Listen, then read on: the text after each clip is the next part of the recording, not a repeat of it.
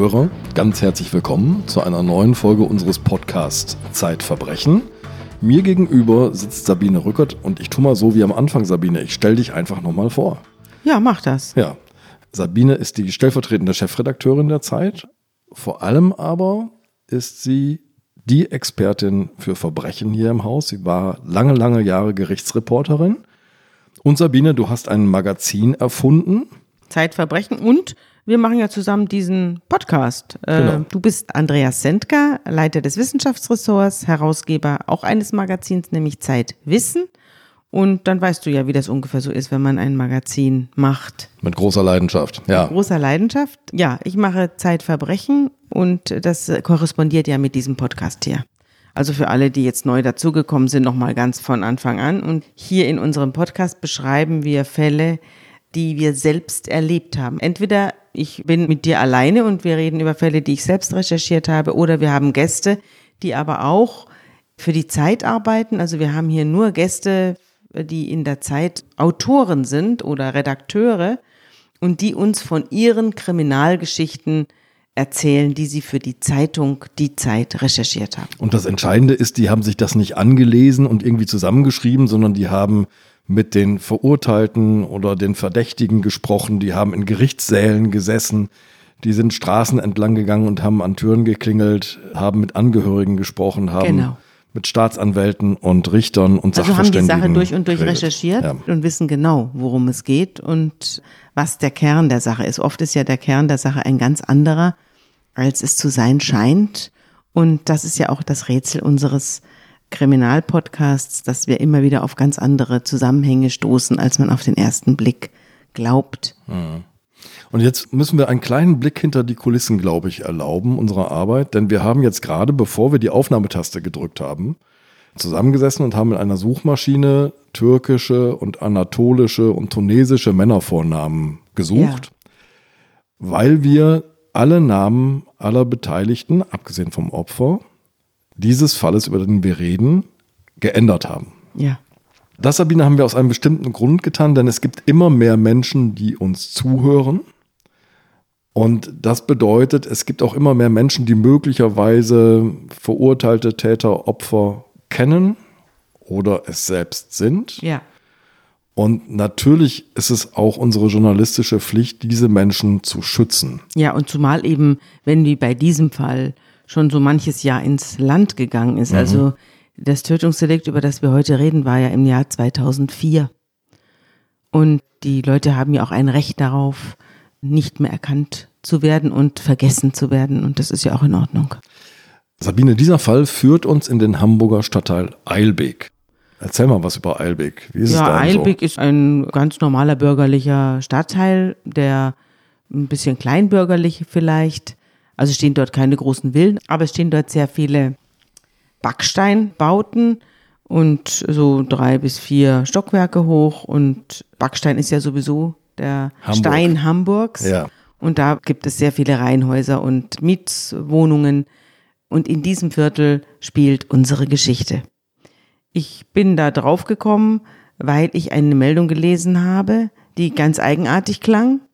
Und zwar ging es darum, dass ein Mann, ein junger Mann von einer Rotte anderer junger Männer auf offener Straße erstochen worden ist.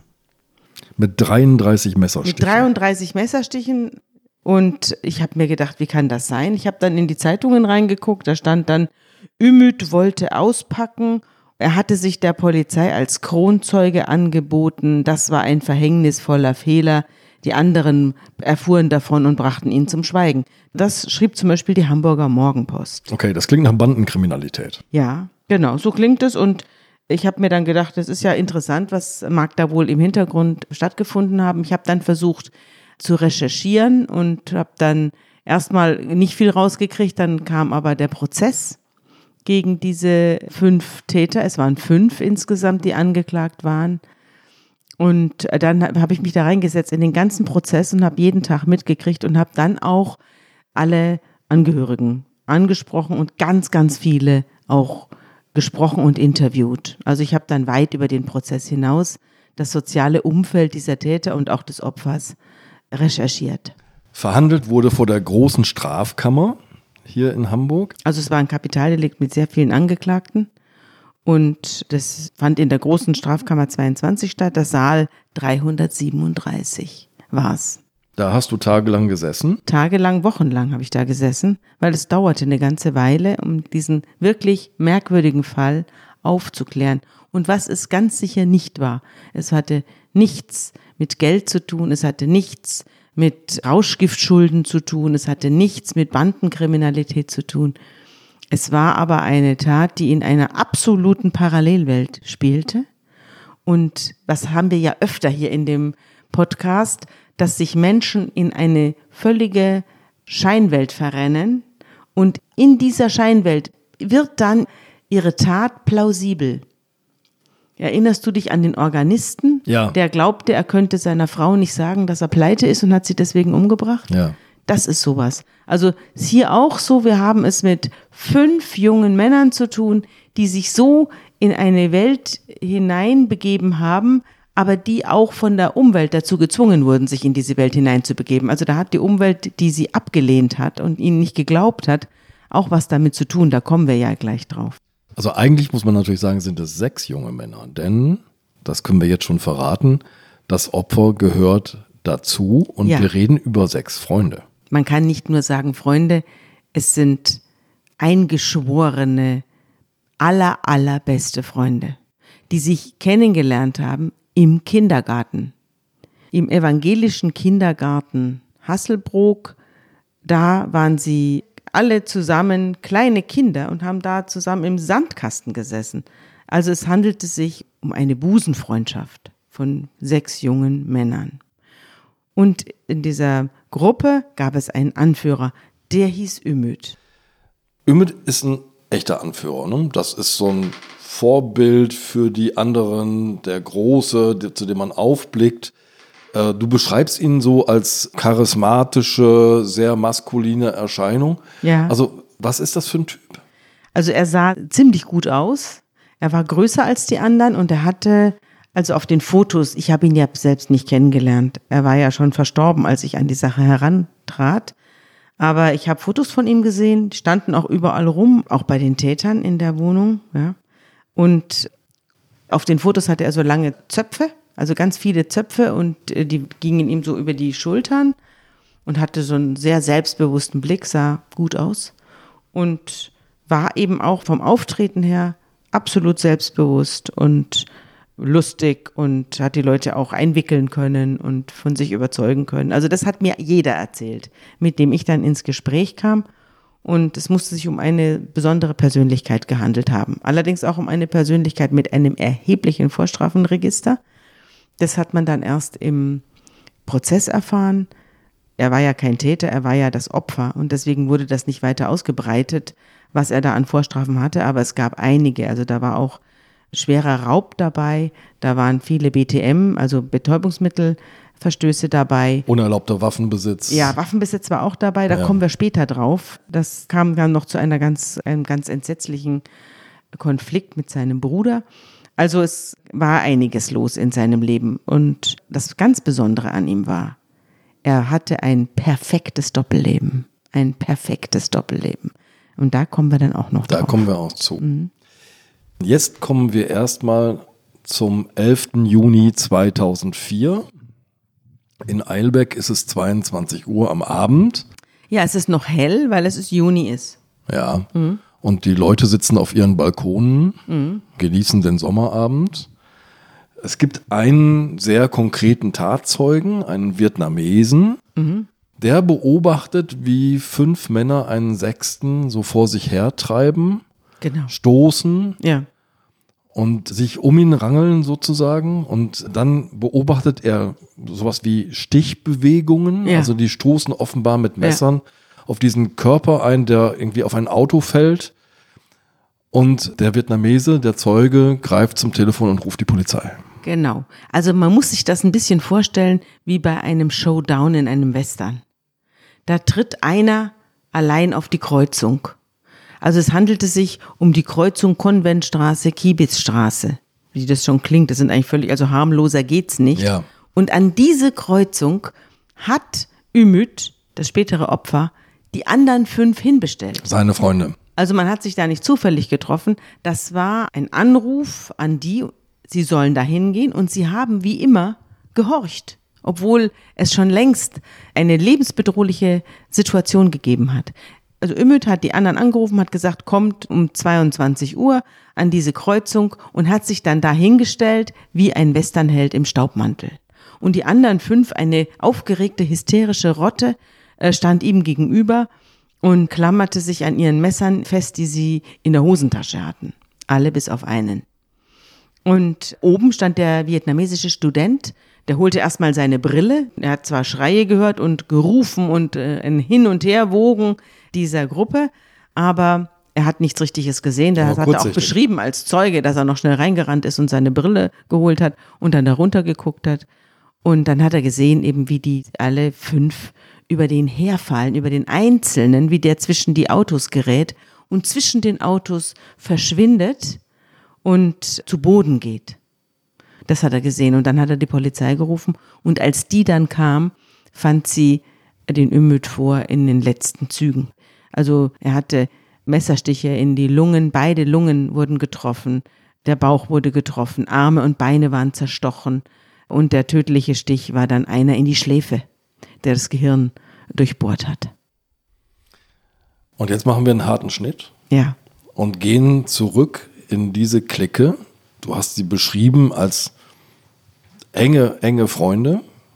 Wie sieht der Alltag ein paar Jahre vorher aus? Die Geschichte handelt eigentlich von sechs Freunden. Das ist einmal der Berat und der Ahmed. Das sind Brüder, das sind alles Deutsche. Wir reden hier alles von deutschen Staatsangehörigen. Mhm. Die gut Deutsch sprechen. Auch Hamburgisch sprechen. Ja. Und die sind hier groß geworden, die Jungs. Ja, die alle hier groß geworden sind. Ihre Eltern sind zugewandert, sind Einwanderer aus der Türkei. Also zum Beispiel die Eltern von Berat und Ahmed. Dann gibt es den Barak, dessen Eltern aus Anatolien zugewandert sind. Dann der Walid ist dabei, der kommt aus Tunesien. Der Luca ist dabei, der ist auch in Deutschland geboren. Dessen Vater ist ein Italiener gewesen, der ist verstorben und erst mit seiner Mutter alleine aufgewachsen. Das ist die Gruppe und natürlich Ümit, der auch aus der Türkei stammt und auch Deutscher ist, ebenso wie sein Bruder Dennis.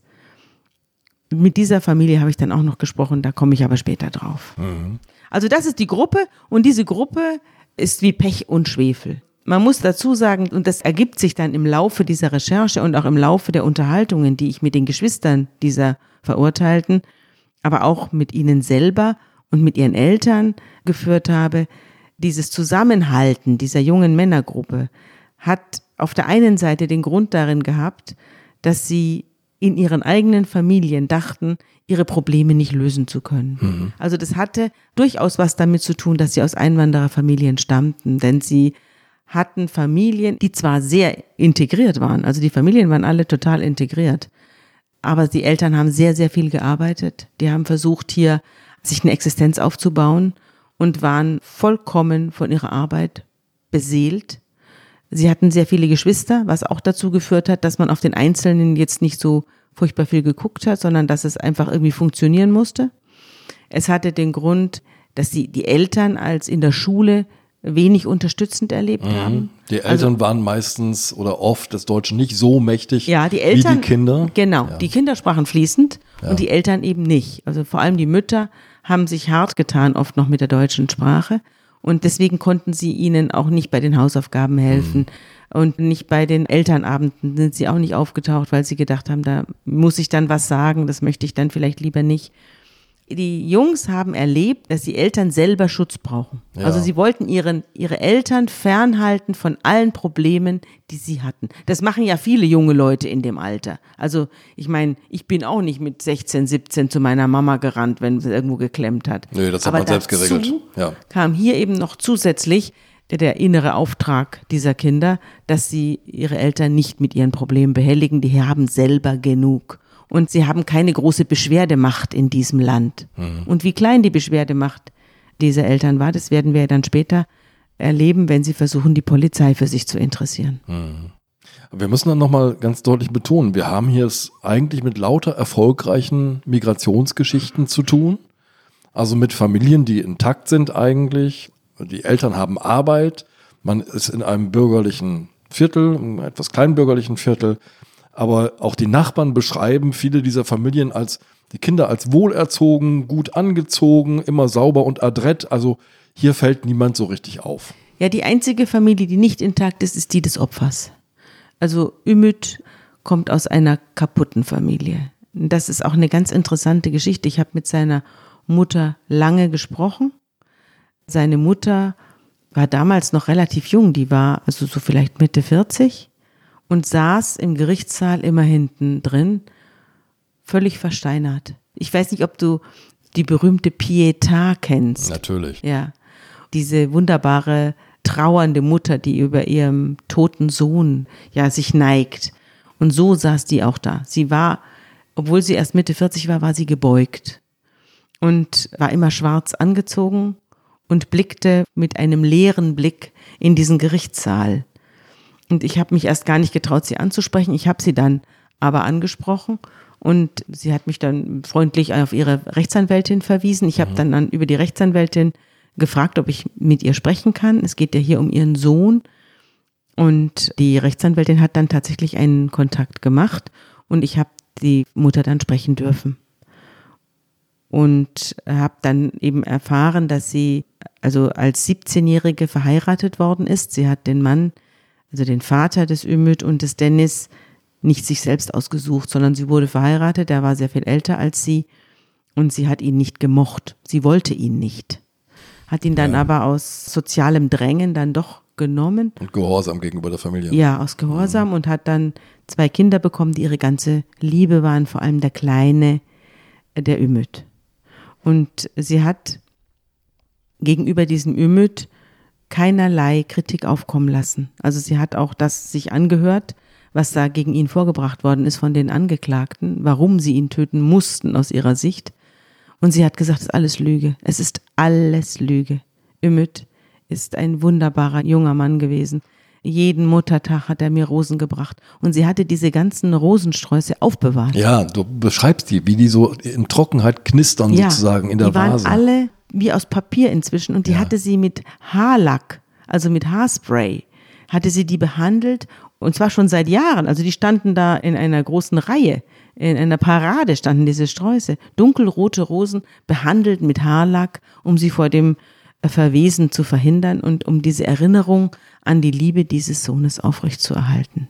Ja, es gibt diesen Ümöd, ne? Es gibt diesen liebevollen Ümöd, den zärtlichen Ümöd, den umsorgenden Ümöd. Ob er wirklich zu seiner Mutter so gewesen ist, da gibt es unterschiedliche Aussagen. Es gibt Leute, die haben behauptet, also auch unter diesen Freunden, die haben behauptet, er habe die Mutter auch geschlagen aber da war er schon jenseits von Gut und Böse. Das müssen wir vielleicht dann auch nochmal differenziert betrachten. Also jedenfalls seine Mutter war, die hat auch von ihm geträumt, hat mir erzählt, wie sie von ihm träumt jede Nacht und wie er immer klein ist. Also es war wirklich so klein, dass er auf den wir Arm haben passt. da gemeinsam geweint. Es war, es hat, hat einen dann auch wirklich angefasst. Ja. Sie hat dann erzählt, wie sie dann eben nachts dieses kleine Bübchen in ihren Armen hält und wie sie jedes Mal aufwacht und wieder ein Tränen ausbricht, weil er nicht mehr da ist.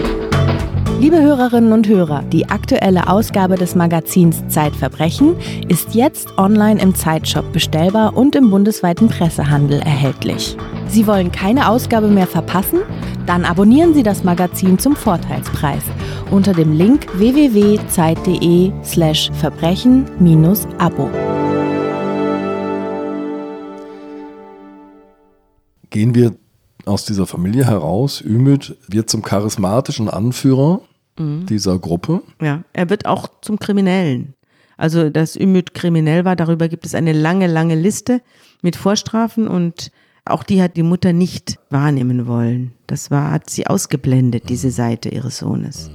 Man ruft sich immer gegenseitig an und zusammen. Du beschreibst sozusagen dieses Telefonnetz zwischen denen, also die Verbindung zwischen den Mobiltelefonen wie eine Nabelschnur zwischen denen. Ja, oder? waren immer ständig miteinander verbunden. Das hat sich dann so im Laufe des Prozesses ergeben, wenn die ihren Tag beschrieben haben, die fünf Angeklagten. Sie haben sich also ununterbrochen gegenseitig angerufen, haben ununterbrochen gegenseitig bei sich übernachtet. Die wohnten auch zum großen Teil noch zu Hause. Auch Ümit wohnte noch bei seiner Mama. Mhm. Und einer hatte eine kleine Wohnung, da hat man sich dann auch manchmal getroffen und hat dann da zusammen übernachtet. Also es war letztlich, die waren ja alle schon Mitte 20, es war aber trotzdem wie im Kindergarten. Also es war immer noch so Grundschulstimmung, ja.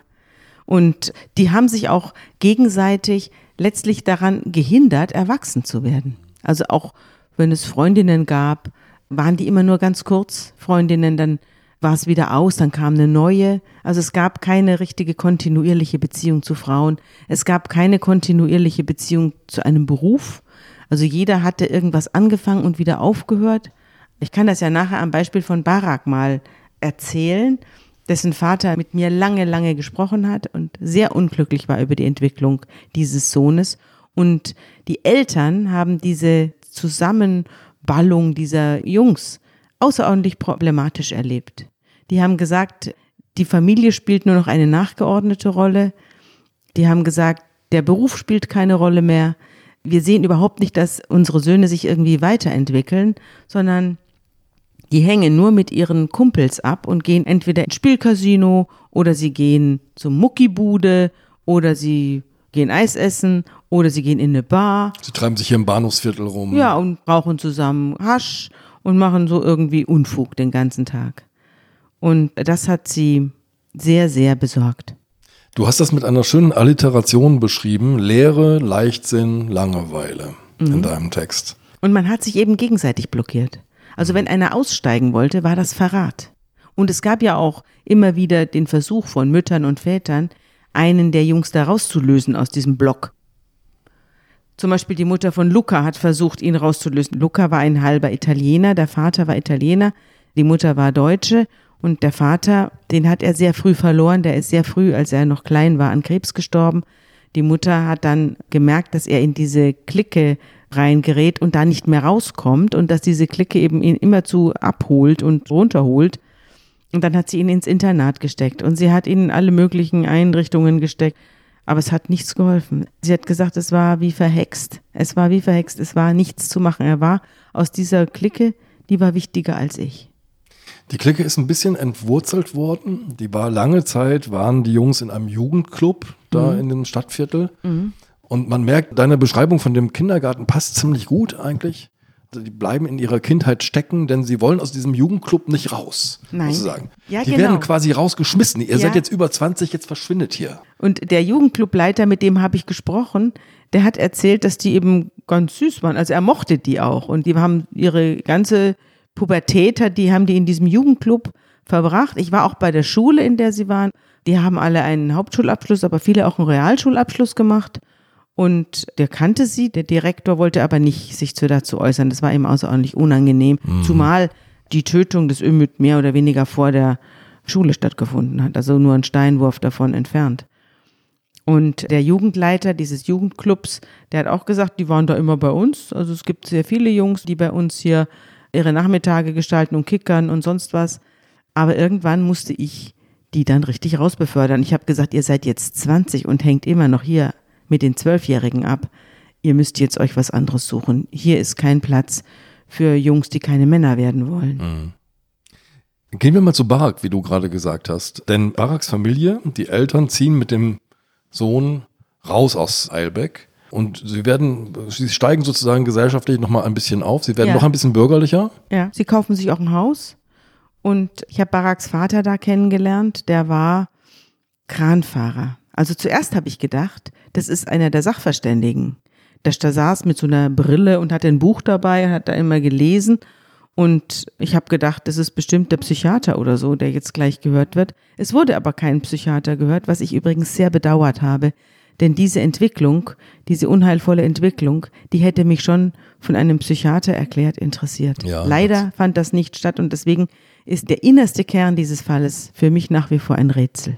Also gut, ich habe den Vater angesprochen und habe gefragt, wer er sei. Und dann sagte er, er sei der, der Vater von Barak und er sei Kranfahrer, was ja ein sehr, sehr verantwortungsvoller Beruf ist und ein sehr exakter und penibler Beruf. Also als Kranfahrer, mein Mann ist ja Architekt, der hat höchste Hochachtung vor Kranfahrern, mhm. weil er sagt, die müssen enorme Lasten da Schwere über die Stadt Lasten schwenken und müssen an der exakten Stelle runterkommen. Und die verdienen auch sehr gut. Und deswegen ist die Familie dann irgendwann mal, er hat vier Kinder, ausgezogen und haben sich ein Haus gekauft in einem anderen Viertel. Und er hat gehofft, dass sein Sohn dann aus dieser Clique rauskommt. Und das war aber nicht der Fall. Der Umzug hat nichts geholfen. Er hatte eben vier Kinder, die waren alle total erfolgreich. Also der Große hat ein Geschäft geführt. Die eine Tochter war Schauspielerin, die kennt man auch aus dem Fernsehen. Die kleine Tochter war Fotografin, also die waren alle selbstständig, die haben alle ihr Geld verdient und ganz am Ende war eben der kleine Barak, der den ganzen Tag sich im, im Bad eingeschlossen hat und sich da geduscht hat und gegelt hat und enthaart hat und sonst was und von sich selbst berauscht war und dann zog er abends los mit seinen Kumpels und kam in den Morgenstunden wieder und schlief.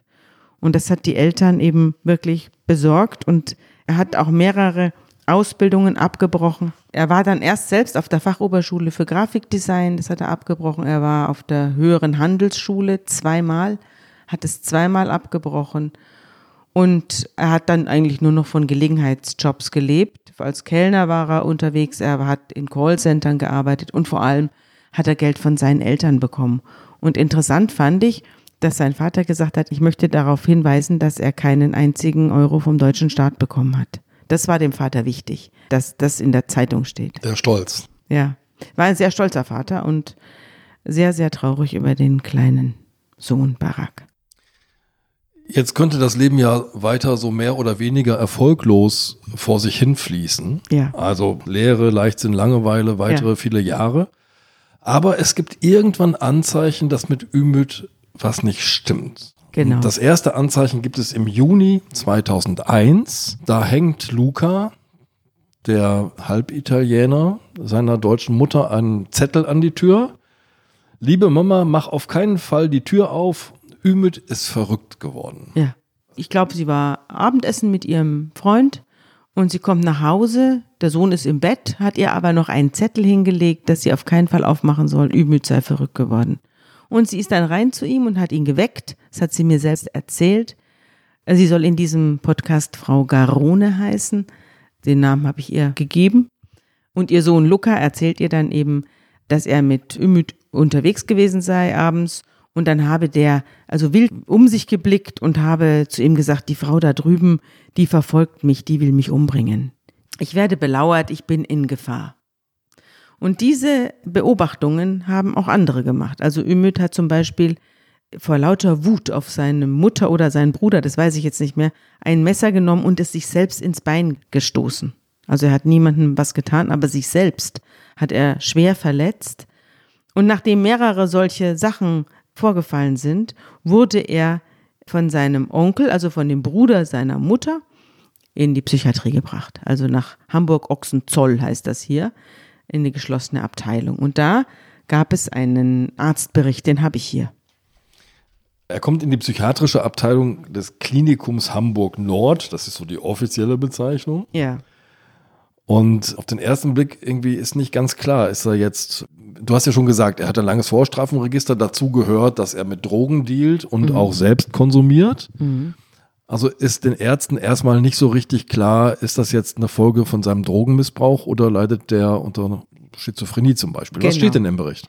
Zu dem Zeitpunkt, als Ümit in die Psychiatrie gebracht wird, ist er 23 oder 24 Jahre alt. Also er ist 1977 geboren und 2001 wird dieser Bericht geschrieben über ihn. Da steht Diagnose paranoid, halluzinatorische Episode unklarer Zuordnung und anamnestischer Cannabismissbrauch.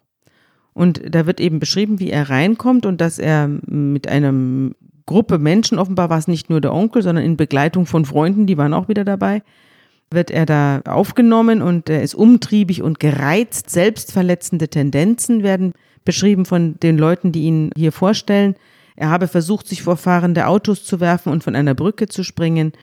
Er habe pathologische Beziehungssetzungen, also persönliche Bedeutung von Nummernschildern. Er hat zum Beispiel gedacht, in Nummernschildern von Autos sind Nachrichten an ihn verschlüsselt. Das ist eigentlich ein typisches Zeichen für eine Psychose. Ne?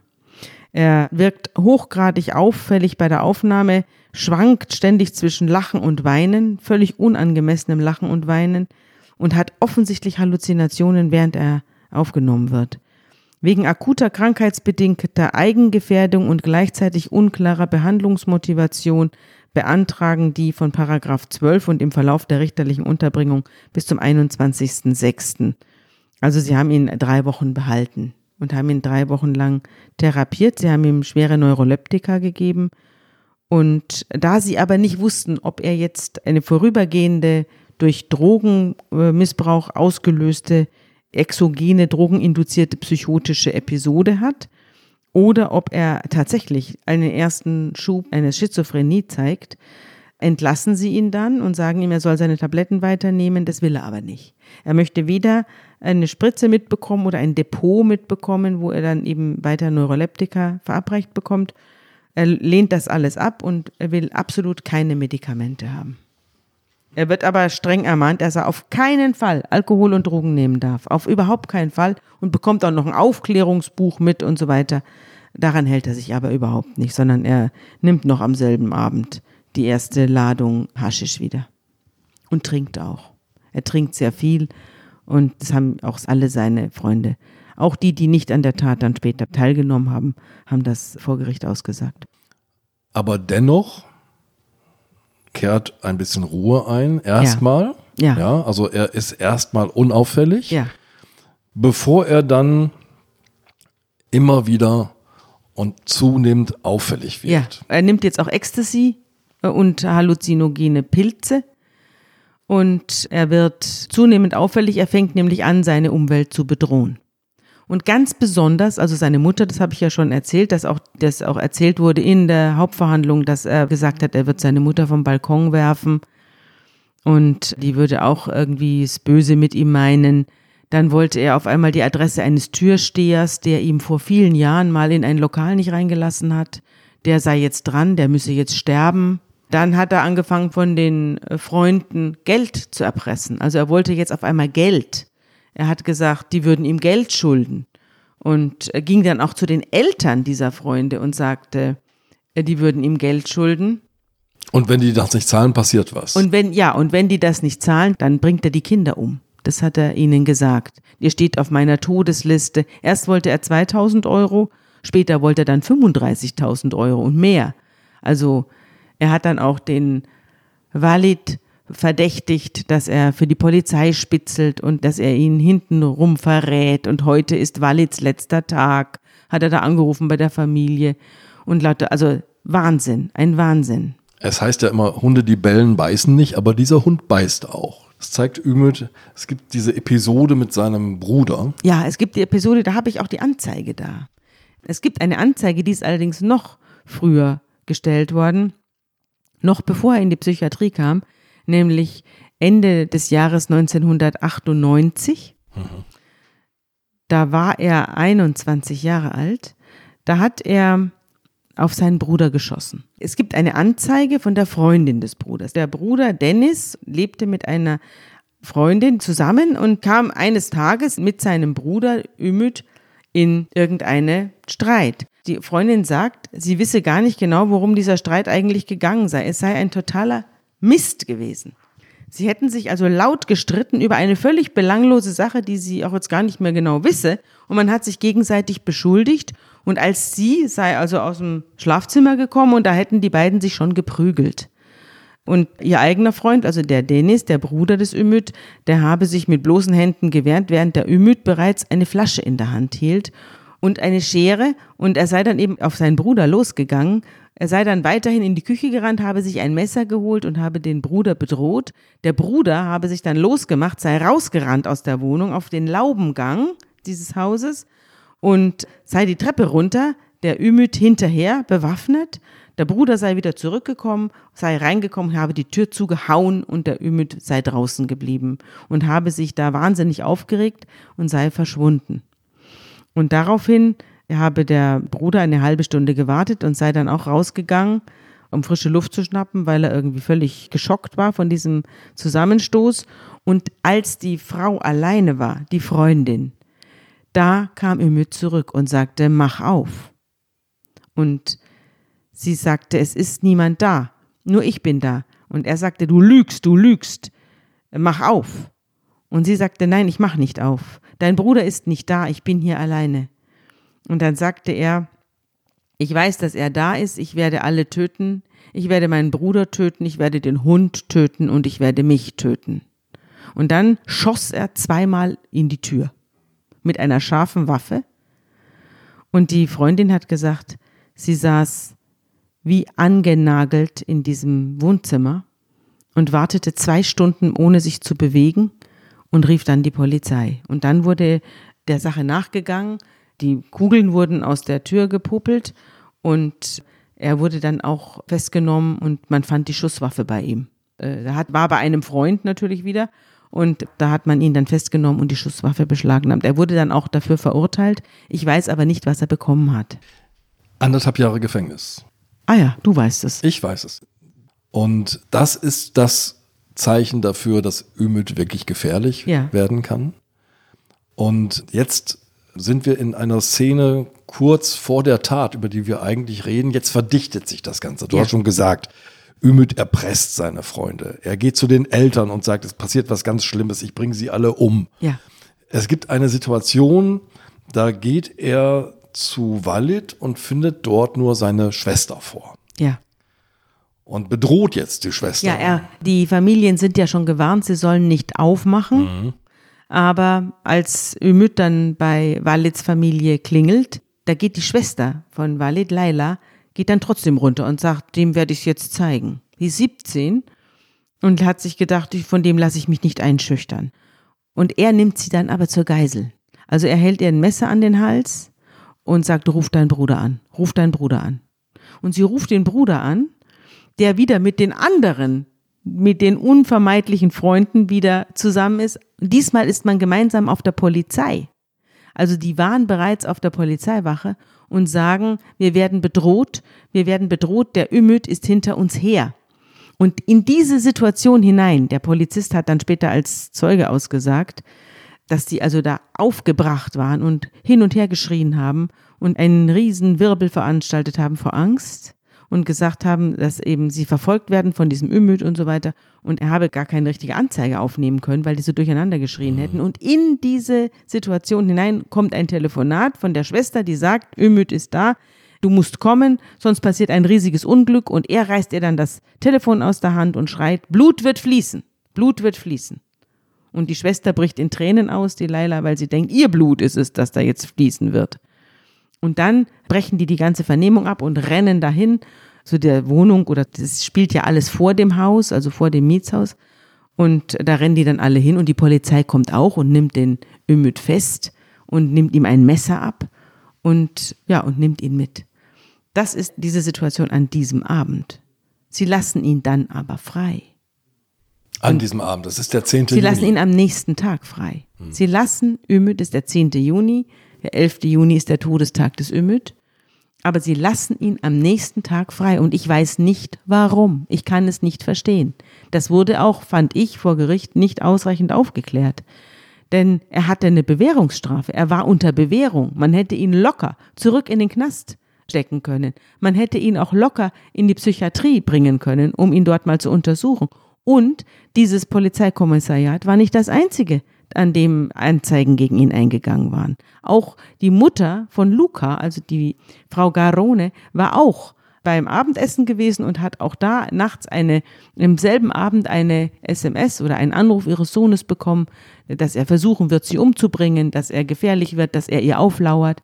Daraufhin ist sie in der Stadtmitte hier in Hamburg zu einer Polizeidienststelle gegangen und hat sich nach Hause eskortieren lassen. Dort haben die Beamten die ganze Wohnung durchsucht, haben nichts gefunden. Also es gab jede Menge Hinweise darauf, dass hier einer Amok läuft. Dass er freigelassen wird, ist die Freilassung in seinen Todestag hinein. Ja, Was Ümit nicht weiß, seine Freunde sind hier im Bahnhofsviertel bei einem Waffenladen. ja. Auch sie waren am nächsten Tag wieder bei der Polizei. Also die Freunde so. waren am nächsten Tag, als sie gehört haben, er ist raus.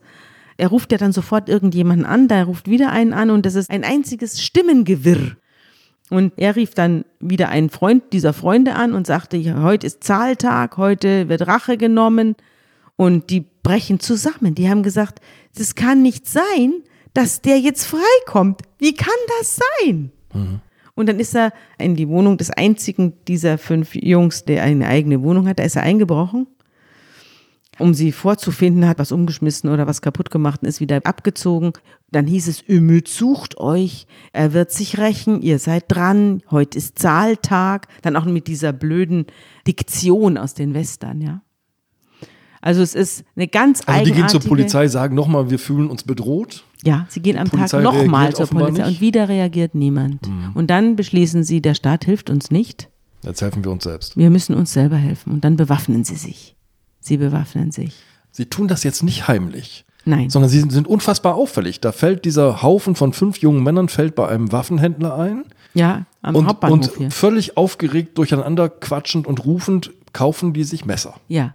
Der war später dann auch als Zeuge geladen, dieser Waffenhändler, und wurde gefragt, wie die sich verhalten hätten. Und dann hat er gesagt, na, die waren völlig aufgekratzt. Die waren total durcheinander und haben ein Messer gekauft. Und ich hätte nie gedacht, dass dieses Messer irgendwann mal gegen einen Menschen gerichtet wird.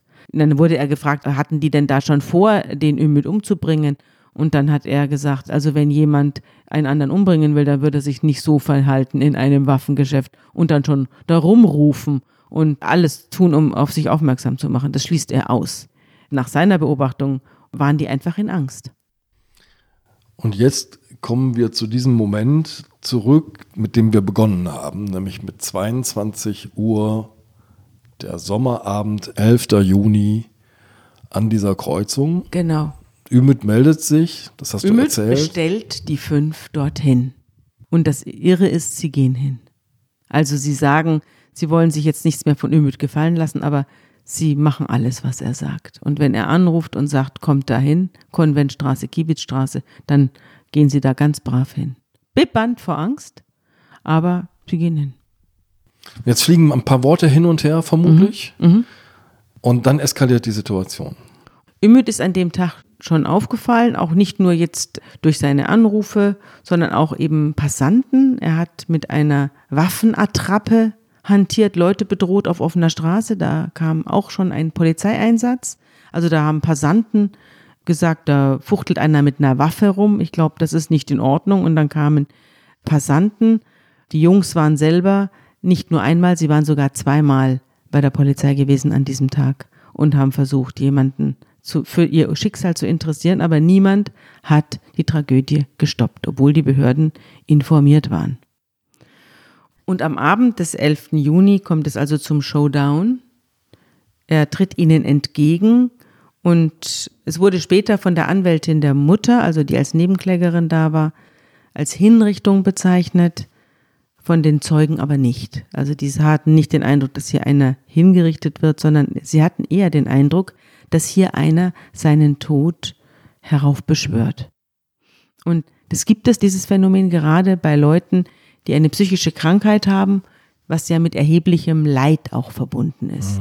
Dieser exzessive Rauschgiftgebrauch könnte ja unter Umständen auch darauf zurückzuführen sein, dass Ömüt erhebliche Leidensdruck hatte. Also so eine psychische Krankheit ist ja ein unglaubliches Leid, was die Leute aushalten müssen. Und deswegen nehmen sie auch häufig Drogen.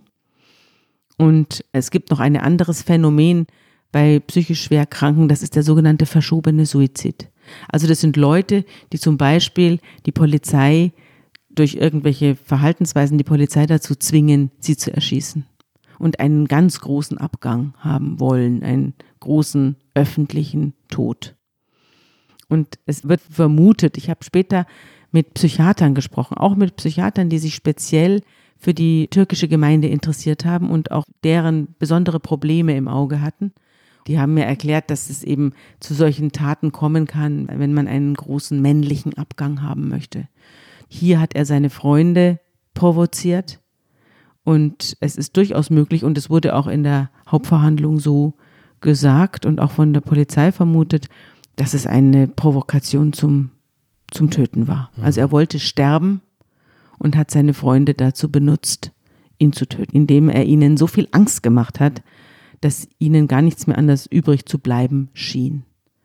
Das hat mich ein bisschen so an, an Julius Caesar erinnert. Julius Caesar wurde ja auch von römischen Senatoren umringt und mit 23 Messerstichen, also zehn weniger als Ümit, hingerichtet oder Ja. getötet. Ja. weil man fürchtete, er reist in der Römischen Republik im Jahr 44 vor Christus, reist er die Macht an sich und macht sich zum Kaiser. Und das wollte man verhindern. Man wollte den Untergang der Römischen Republik verhindern, indem man diesen Diktator tötet. Und ein bisschen ein Tyrannenmord war es hier auch. Und so haben es die Jungs auch geschildert. Die haben gesagt, es war ein Tyrannenmord. Wir mussten ihn töten. Wir hatten keine andere Wahl. Fast Notwehr. Sie haben sich auf Notwehr berufen, mhm. ja. Aber sie sind natürlich hingefahren, nicht? Sie sind hingefahren und haben sich das diktieren lassen, diese Situation. Und diese Situation ist mir nach wie vor unbegreiflich. Es gab vorher Hinweise darauf, dass das mit diesem verschobenen Suizid gar nicht so weit hergeholt ist mhm. Oder jetzt rein interpretiert ist, denn Ümit hat schon im Vorfeld öfter mal Selbstmordfantasien ja, gehabt er. und auch geäußert. Ja, auch geäußert. Er ist auch einem jungen Mann begegnet an diesem Tag, an seinem Todestag. Dem hat er riesige Pläne vorgespielt oder hat er gesagt, was er alles vorhat und hat also geredet wie ein Wasserfall und der hat sich dann irgendwann von ihm verabschiedet und hat gesagt, naja, alles Gute für deine Pläne, das hört sich ja alles großartig an. Und dann sagte Ümit den Satz, außer jemand bringt mich um. Das war der Abschied. Der war auch als Zeuge da, der hat das auch erzählt, dass ihn das sehr, sehr verstört hat, diese Aussage. Sabine, du hast ja schon beklagt, es gab keinen psychiatrischen Gutachter in diesem Prozess. Es bleibt vieles offen und rätselhaft und es wird am Ende auch keine Antwort auf die Frage geben, ob es jetzt wirklich ein verschobener Suizid war. Aber ja. du hast auf bestimmte Art und Weise einen Einblick in diese gespaltene Persönlichkeit von Ümit bekommen, nämlich du bist seiner Freundin begegnet. Ja, ich bin ja seiner Mutter begegnet, das habe ich ja erzählt und habe dort auch eben das Schicksal dieser Familie, also zum Beispiel der Bruder der Mutter auf den sie sich sehr stark gestützt hat. Sie hat ihren eigenen Mann irgendwann verlassen und war mit Ümit dann allein und hat sich ganz stark auf ihren Bruder verlassen. Und da habe ich zum Beispiel auch mitbekommen, der Bruder der Mutter war in der Türkei im Gefängnis und war dort als politischer Gefangener. Und ist gefoltert worden. Und ist nicht gefoltert worden, aber er wurde einfach nicht mehr rausgelassen mhm. und hat dann einen Hungerstreik angefangen und hat 69 Tage nichts mehr gegessen und er hatte davon eine Gehirnbeeinträchtigung. Also er konnte sich nichts merken. Er hat sehr schnell alles vergessen, weil diese Hungerepisode tatsächlich sein Gehirn angegriffen hat. Er hatte auch das, vergessen, dass er seinen Neffen in die Psychiatrie Ja, das hatte er vergessen. Ja. Darüber konnte ich mit ihm nicht mehr reden, mhm. weil er es vergessen hatte. Das steht nur noch in den Unterlagen der Psychiatrie. Oder der Bruder von Ümit, der hat auch ein sehr riskantes Leben geführt. Der hat einen erheblichen Motorradunfall gehabt und hatte einen zertrümmerten Schädel. Also diese ganze Familie war irgendwie beschädigt und war unter einem unglaublichen Druck. Sehr fragil. Ja, ja. sehr fragil und sehr unglücklich. Die waren alle sehr unglücklich. Ein kranker Bruder, ein schwer verletzter Bruder, ein Onkel mit Gedächtnisverlust und eine Mutter, die ein ganz schweres Schicksal zu tragen hatte und sich mit Mühe und Not von ihrem Mann getrennt hat. Der Mann war übrigens auch in der Hauptverhandlung. Der Vater von Ümit. Und wenn die beiden sich begegnet sind, hat man den Eindruck gehabt, gerade von der Mutter ausgehend, zwei Steine begegnen sich. Sie hat diesen Mann mit keinem Blick gewürdigt. Ich weiß nicht, was da vorgefallen ist, aber sie hat ihn nicht angesehen und es war für sie ein Schrecken, dass der da war. Es gab aber noch jemanden in Ümits Leben. Mhm, genau, Lydia, Ümits Lydia. Freundin.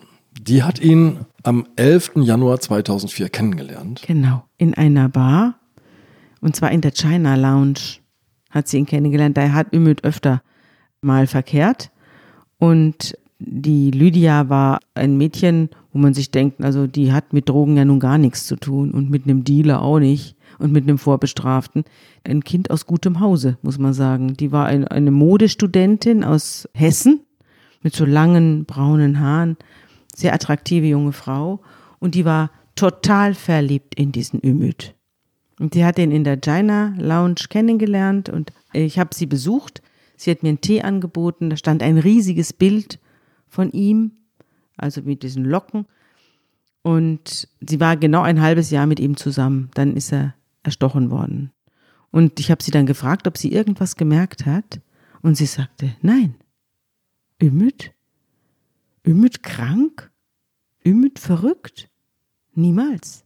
Ümit war vollkommen normal. Also wenn ich mich an ihn erinnere, ist da immer nur ein großes, dickes Lachen. Mhm. Er war immer gut gelaunt. Er war wahnsinnig zuvorkommend. Also er hatte eben für sie diese Mischung aus einer nicht so wie ihre Kommilitonen, die sie irgendwie als Weicheier empfunden hat, sondern sie hatte eben den Eindruck, der Ümit ist ein richtiger Mann, also sehr maskulin, aber gleichzeitig eben extrem zugewandt. Mhm. Also extrem höflich. Er hat alles für sie getan, alles. Und das hat sie eben einfach umgehauen, diese Mischung. Das hat sie mir geschildert, wie er war und dass sie nichts gemerkt hat. Sie dachte auch, dass sein Vater Deutscher ist. Das hat er ihr erzählt. Er hat ihr erzählt, er hätte eine eigene Wohnung, er hätte einen tollen Job, deswegen hätte er auch so viel Geld, dass das Drogengeld war. Da fiel sie aus allen Wolken. Und sein Vater sei Deutscher mit irgendeinem tollen Beruf. Sie hat gesagt, er hat ihr eine vollkommene Scheinwelt aufgebaut, mhm. die mit der Realität nichts zu tun hatte, sondern nur mit dem, was er gerne gehabt hätte. Also es war seine Traumwelt. Die hat er mit dieser Lydia geteilt. Und die ist auch für Lydia zusammengebrochen, als sie das mitbekommen hat. Das meiste habe ich ihr ja erzählt. Das meiste wusste sie gar Na, nicht. Sie weiß nicht, dass er noch bei seiner Mutter wohnt zum Beispiel. Nein. Sie weiß auch nicht, dass es da noch eine andere Frau gibt, Carmen. Ja, das wusste sie auch nicht. Sie wusste, dass er vor ihr mal eine Freundin hatte und dass die schrecklich eifersüchtig war, angeblich. Aber was sie nicht wusste, war die Realität, dass diese Frau überhaupt nicht eifersüchtig war, sondern sich massiv gefürchtet hat vor ihm. Carmen war auch Mutter von Ümits Kind. Ümit war Vater. Er hatte ein Kind. Und zwar mit dieser Carmen und hat ihr aufgelauert, wenn sie mit dem kleinen Jungen über die Straße gegangen ist. Also es war inzwischen das Jugendamt eingeschaltet. Sie hat versucht, vor diesem gewalttätigen Ümit das Kind zu bewahren. Er selber hat sie bedroht, er hat nachts geklingelt, er hat einen Terror veranstaltet. Er hat gedroht, das Kind zu entführen. Er hat gedroht, das Kind zu entführen und mit ihm in die Türkei abzuhauen. Von alledem wusste Lydia nichts. Ich habe dann angerufen bei Carmen und Carmen lebte bei ihrer Mutter wieder und die sagte, es war die Hölle mit ihm. Am Telefon hat sie mir ganz kurz geantwortet, sie hat nur gesagt, es war die Hölle mit ihm. Er hätte uns alle umgebracht. Gut, dass er weg ist. Das Doppelleben von Ümit. Lydia hat mir aber nach diesem Prozess, habe ich ihr den Artikel geschickt, den ich darüber geschrieben habe. Und sie hat mir einen kleinen Brief zurückgeschickt und hat geschrieben, liebe Frau Rückert, vielen Dank für die Zusendung Ihres Artikels. Leider müsste ich bestimmt zehnmal so viel schreiben wie Sie, um Ihnen zu sagen, was ich über Ümit denke. Deshalb kann ich nur, genauso wie Sie es bereits getan haben, feststellen, dass Ümit seine wahre Geschichte mit ins Grab genommen zu haben scheint. Dass Sie ebenfalls bereits selbst festgestellt haben, wie viele Lügen in dieser Geschichte stecken und ich selbst auch weiß, dass ich nichts weiß, möchte ich Ihnen an dieser Stelle einfach nur dafür danken, dass Sie sich so intensiv mit Ümits Geschichte auseinandergesetzt haben und auf ein großes Problem in unserer Gesellschaft aufmerksam gemacht haben. Liebe Grüße, Lydia. Das ist ein kleiner, kurzer Brief auf so halbtransparentem Papier, den du gerade aus einem auberginenfarbenen Umschlag gezogen hast. In ganz wenigen Sätzen zusammengefasste Fassungslosigkeit, könnte man sagen. Ja, die Jungs haben dann sehr harte Strafen bekommen, was die Verteidiger sehr aufgeregt hat. Die mhm. wurden dann zwischen fünfeinhalb und sechseinhalb Jahre haben die gekriegt wegen Totschlags. Nur einer nicht, weil er kein Messer in der Tasche genau. hatte? Genau, einer nicht, der hatte kein Messer dabei. Der hat nur mit Fäusten geschlagen, der kam mit drei Jahren davon soweit ich mich entsinne, aber sie wurden sehr hart bestraft. Die Revisionen hatten auch, soweit ich weiß, keinen Erfolg. Und ich denke aber, dass sie wahrscheinlich vorzeitig entlassen worden sind. Das könnte ich mir jedenfalls vorstellen. Was aus ihnen geworden ist, das weiß ich nicht. Und so bleibt eine Szene, ein Tötungsdelikt, das sich vor aller Augen abgespielt hat, vor vielen Zeugen, doch ein gewaltiges Rätsel. Ja. Sabine, vielen Dank. Ich danke dir, Andreas.